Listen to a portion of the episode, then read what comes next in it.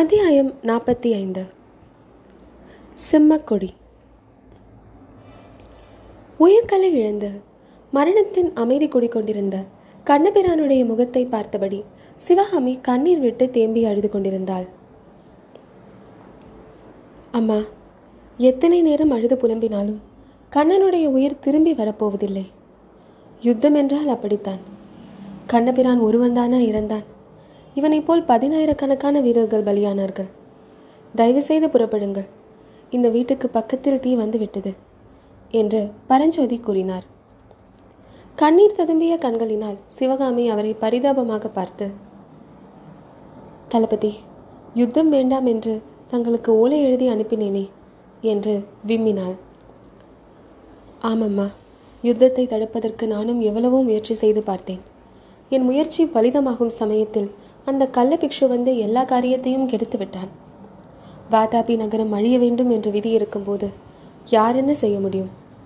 என்றார். ஐயா விதியின் பேரில் ஏன் குற்றம் சுமத்துகிறீர்கள்?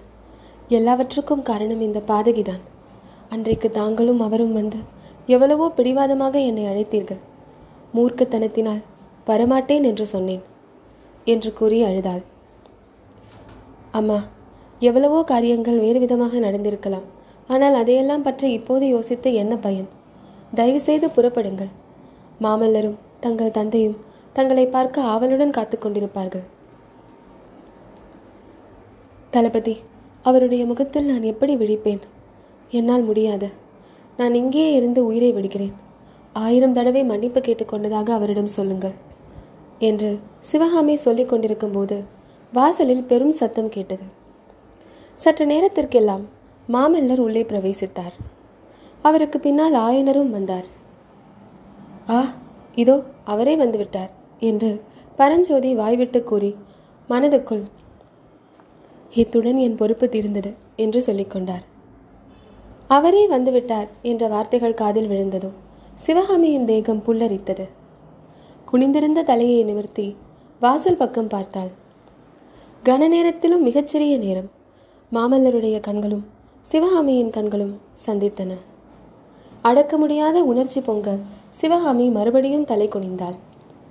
அவளுடைய அடி வயிற்றிலிருந்து ஏதோ கிளம்பி மேலே வந்து மார்பையும் தொண்டையையும் அடைத்து கொண்டு மூச்சு விட முடியாமலும் தேம்பி அழுவதற்கு முடியாமலும் செய்தது. அப்புறம் சிறிது நேரம் அங்கு என்ன நடந்தது என்றே தெரியாமல் சிவகாமி உணர்வற்றிருந்தாள். ஆ கண்ணபிரானா ஐயோ என்று அவளுடைய தந்தையின் குரல் அலறுவது காதில் விழுந்ததும் உணர்வு பெற்றாள். ஆமாம் கண்ணன்தான். கமலியின் சிநேகிதியை சிறைமிட்டு ரதத்தில் வைத்து அழைத்து வர வந்த கண்ணன்தான் மார்பில் விஷக்கத்தி பாய்ந்து செத்து கிடக்கிறான். ஆயனரே உம்முடைய மகளை கேளுங்கள். அவளுடைய சபதம் நிறைவேறிவிட்டதல்லவா? அவளுடைய உள்ளம் குளிர்ந்து விட்டதல்லவா? கேளுங்கள் ஆயனரே கேளுங்கள். மாமல்லரின் மேற்படி வார்த்தைகள் சிவகாமியின் காதில் உருக்கிய ஈய துளிகள் விழுவதைப் போல் விழுந்தன. ஆஹா இந்த குரல் எத்தனை அன்பு ததும்பும் மொழிகளை இன்பத் தேனொழுகும் வார்த்தைகளை ஒரு காலத்தில் சொல்லியிருக்கிறது. அதே குரலில் இப்போது எவ்வளவு கர்ண கொடூரமான சொற்கள் வருகின்றன. ஆஹா இதற்குத்தானா இந்த ஒன்பது வருஷ காலமும் பொறுமையுடன் உயிரை காப்பாற்றிக் கொண்டு வந்தோம்?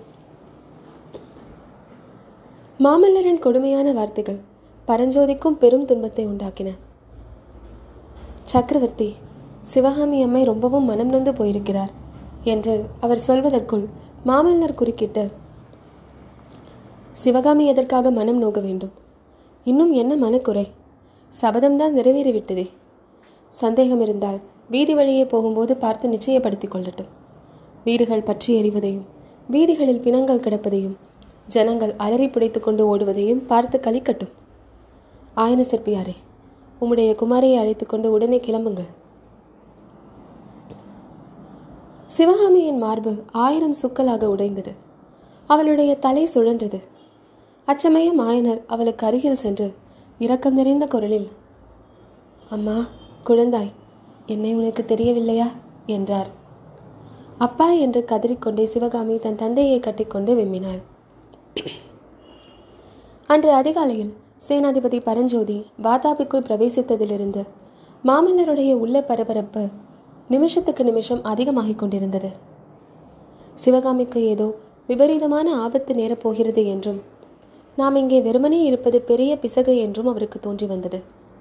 புலிகேசி சக்கரவர்த்தி அரண்மனையில் அகப்படவில்லை என்று மாணவர்மனிடமிருந்து செய்தி வந்த பிறகு கோட்டைக்கு வெளியே அவருக்கு இருப்பு கொள்ளவில்லை. ஆயனரையும் அழைத்துக்கொண்டு வாதாபி நகருக்குள் பிரவேசித்தார். சிவகாமியை சந்தித்த உடனே அவளிடம் அன்பான மொழிகளை கூற வேண்டும் என்பதாகத்தான் யோசனை செய்து கொண்டு சென்றார். ஆனால் அவருடைய அன்புக்கும் அபிமானத்துக்கும் பெரிதும் பாத்திரமாக இருந்த கண்ணபிரான் செத்து கிடந்ததைக் கண்டதும் மாமல்லரின் மனம் கடினமாகிவிட்டது. அதனால்தான் அத்தகைய கடுமொழிகளை கூறினார். ரதத்தில் ஆயனரும் சிவகாமியும் முன்னால் செல்ல பின்னால் சற்று தூரத்தில் மாமல்லரும் பரஞ்சோதியும் குதிரைகளின் மீது ஆரோகணித்துச் சென்றார்கள். மாமல்லரின் விருப்பத்தின்படி பரஞ்சோதி தாம் சிவகாமியின் வீட்டு வாசலை அடைந்ததிலிருந்து நடந்த சம்பவங்களை எல்லாம் விவரமாக சொன்னார். அதையெல்லாம் கேட்க கேட்க சக்கரவர்த்தியின் நெஞ்சில் குரோத அக்னி சுடர்விட்டு எரிய தொடங்கியது. முக்கியமாக நாகநந்தியை பரஞ்சோதி கொல்லாமல் உயிரோடு விட்டார் என்பது மாமல்லருக்கு பெரும் கோபத்தை உண்டாக்கியது. சிவகாமியை பெரும் துன்பத்திலிருந்து பாதுகாப்பதற்காகவே அவளை கொல்ல முயற்சித்ததாக நாகநந்தி சொன்னார் அல்லவா? அதை கேட்டபோது அந்த கூற்றில் அடங்கியிருந்த உண்மையை மாமல்லரின் அந்தராத்மா உடனே உணர்ந்தது. அதன் காரணமாக அவருடைய குரோதம் பன்மடங்கு அதிகமாகி கொழுந்து விட்டெறிந்தது சிவகாமி தம் அருமை தந்தையின் மீது சாய்ந்தபடி வாதாபி நகரின் பயங்கர வீதி காட்சிகளை பார்த்து கொண்டு சென்றாள். அந்த கோரங்களை பார்க்க சகிக்காமல் சில சமயம் கண்களை மூடிக்கொண்டாள். ஆனால் கண்களை மூடிக்கொண்டாலும் காதுகளை மூடிக்கொள்ள முடியவில்லை.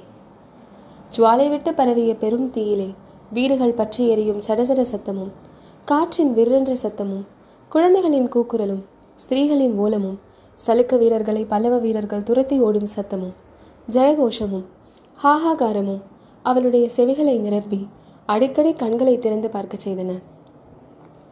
அந்த நிலையில் ஒருமுறை மாமல்லர் சிறிது முன்னேறி வந்து ரதத்தின் ஓரமாக குதிரையை செலுத்திக் கொண்டிருந்த போது சிவகாமி ஆவலுடன் அவர் முகத்தை ஏறிட்டு பார்த்தாள். ஆனால் மாமல்லரோ அவள் பக்கம் தம் பார்வையை திருப்பவே இல்லை. ஆயனர் முகத்தை நோக்கியபடி சிற்பியாரே நாங்கள் எல்லோரும் இங்கிருந்து புறப்பட்டு வர இன்னும் ஒரு மாதம் ஆகலாம். உங்களுக்கு இஷ்டம் இருந்தால் உண்மையும் உமது மகளையும் முன்னதாக தக்க பாதுகாப்புடன் காஞ்சிக்கு அனுப்பி வைக்கிறேன். அல்லது நாகநந்தி பிக்ஷு உம்மையும் உமது குமாரியையும் அஜந்தாவுக்கு அழைத்து போக விரும்புவதாக சொன்னாராம். அது உங்களுக்கு இஷ்டம் என்றால் அப்படியும் செய்யலாம் என்றார். அத்தனை கஷ்டங்களுக்கும் யுத்த பயங்கரங்களுக்கும் இடையிலும் ஆயனருக்கு அஜந்தா என்றதும் சபலம் தட்டியது. அஜந்தா வந்த ரகசியத்தை பரஞ்சோதி நாகநந்தியிடம் கேட்டு தெரிந்து கொண்ட விவரம் இன்னமும் ஆயனருக்கு தெரியாது. எனவே அவர் சிவகாமியை பார்த்து அம்மா உனக்கு என்ன பிரியம்? காஞ்சிக்கு போகலாமா? அல்லது அஜந்தாவுக்கு போகலாமா? என்றார். சிவகாமியின் உள்ளம் அந்த நிமிஷத்தில் வைரத்தை விட கடினமாக இருந்தது. அப்பா நான் காஞ்சிக்கும் போகவில்லை அஜந்தாவுக்கும் போகவில்லை. பல்லவகுமாரரை என் பேரில் கருணை கூர்ந்து அவர் கையில் உள்ள வாளை என் மார்பிலே பாய்ச்சி என்னை யமபுரிக்கு அனுப்பிவிட சொல்லுங்கள். பழைய அபிமானத்துக்காக எனக்கு இந்த உதவியை செய்யுங்கள் என்றாள். இவ்விதம் சொல்லிவிட்டு ஆயனரின் மடியின் மீது சிவகாமி மறுபடியும் ஸ்மரணை இழந்து விழுந்தாள். மாமல்லர் திரும்பிச் சென்று பரஞ்சோதியின் பக்கத்தை அடைந்தார். சிவகாமியின் மீது அத்தகைய குரூரமான சொல்லம்புகளை செலுத்திய பிறகுதான் அவருடைய மனம் சிறிது அமைதி அடைந்திருந்தது. நண்பரே அதோ புலிகேசியின் பொய்யான ஜெயஸ்தம்பத்தை பார்த்தீரல்லவா? ஒன்பது வருஷத்துக்கு முன்பு ஒரு நாள் நாம் அந்த ஸ்தம்பத்தின் அடியில் நின்று செய்து கொண்ட சங்கல்பத்தை இன்று நிறைவேற்றிவிட்டோம். அந்த பொய் தூணை உடனே தகர்த்தெறிந்துவிட்டு பல்லவ சைனியத்தின் ஜெயஸ்தம்பத்தை நாட்டச் செய்யுங்கள். புதிய ஜெயஸ்தம்பத்திலே பல்லவ சேனையின் வெற்றி கொடி வானலாவ பறக்கட்டும். மகத்தான இந்த வெற்றி கறிகுறியாக நமது கொடியிலும் விருதுகளிலும் உள்ள ரிஷப சின்னத்தை மாற்றி சிம்ம சித்திரத்தை பொறிக்க செய்யுங்கள் என்று கட்டளையிட்டார்.